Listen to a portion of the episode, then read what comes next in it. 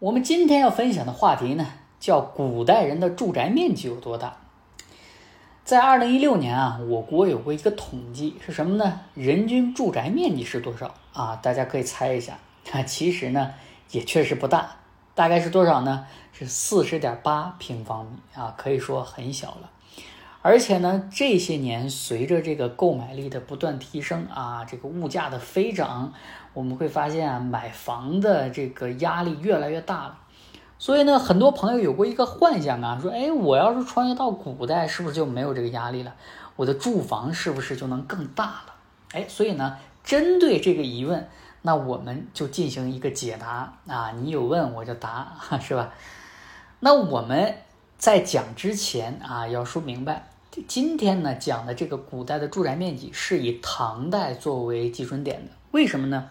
因为第一，唐代啊，它是一个和平比较长的时期；第二呢，唐代比较发达；第三呢，唐代的文献比较多。所以呢，根据这三方的一个考量，哎，我们以唐代进行一个举例。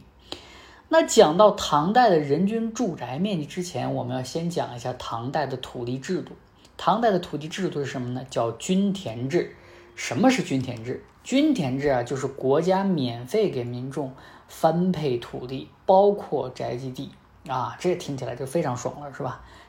这个跟我们今天比起来，确实是啊，很多人没有享受到这方面的福利啊。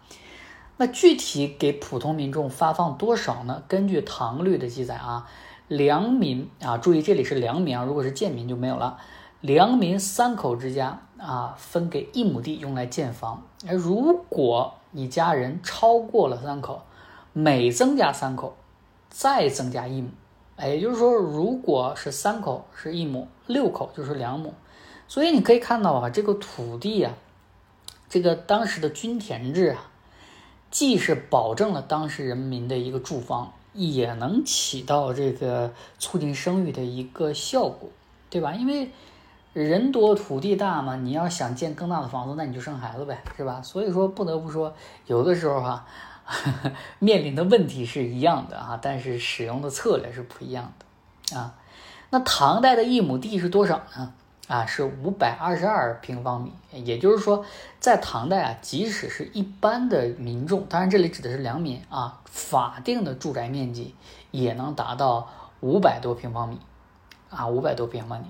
当然啊，这里要说明的是，那个时候没有那么多家电，没有那么多家具，所以说这个五百多平方米啊，它是包含了院子啊，甚至是院子占了主要的一个面积啊。实际上的房屋住宅面积是很小的，但无论怎么说，那个院子也是你的，是吧？所以说呢，呃，在这个时候可以说，对于一个普通人来说，那这个住宅面积是绰绰有余的。当然我们不得不说啊，这个法定是法定，现实是现实。实际上唐代的城市的住宅面积可能要比这个数字要小一点。为什么要强调城市呢？因为城市人他是一定多的呀，农村的人是少的。所以说啊，这个唐代实际的房屋面积在农村确确实实能保证达到五百多平方米，但是在城市里可能要打个折扣。那有的人说这个折扣打多大呢？那我们这里呢，根据一个敦煌文书上面的记载啊，直接进行一个判断，就是当时的二线城市敦煌有一个叫马法律的平民，他家里呢是住宅有五间房啊，分别是这个客厅、东间房、小东房、西间房、厨房啊，建筑物的这个套内面积大概是八十二平方米，如果加上院子是一百七十一平方米啊。所以我们可以看到，法定是规定你达到了五百，但实际上根据实际情况，在二线城市啊，普通民众也只能有一百七十一平米的一个呃这个使用面积，当然这个住宅面积更小了八十二啊。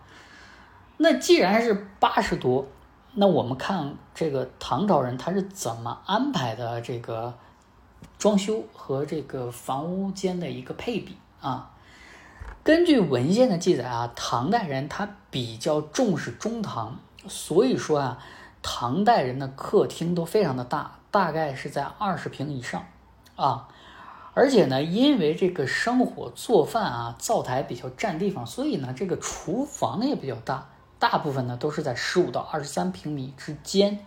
哎，有人说了，那你看这两个它就占了一半了，那其他的比如说书房啊啊或者什么的，你这个就没有多少地方了，尤其是厕所啊，那可能是不是更占不了多少地方了？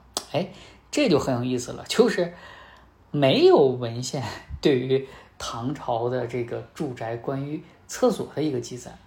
哎，这是为什么呢？听过我们前面的讲解，大家知道唐代人比较使用比较爱使用这个马桶，因为它味道轻，便于清理啊，好移动，不占地方，所以呢，逐渐逐渐呢，大家可能就不去建厕所了，而开始采用马桶。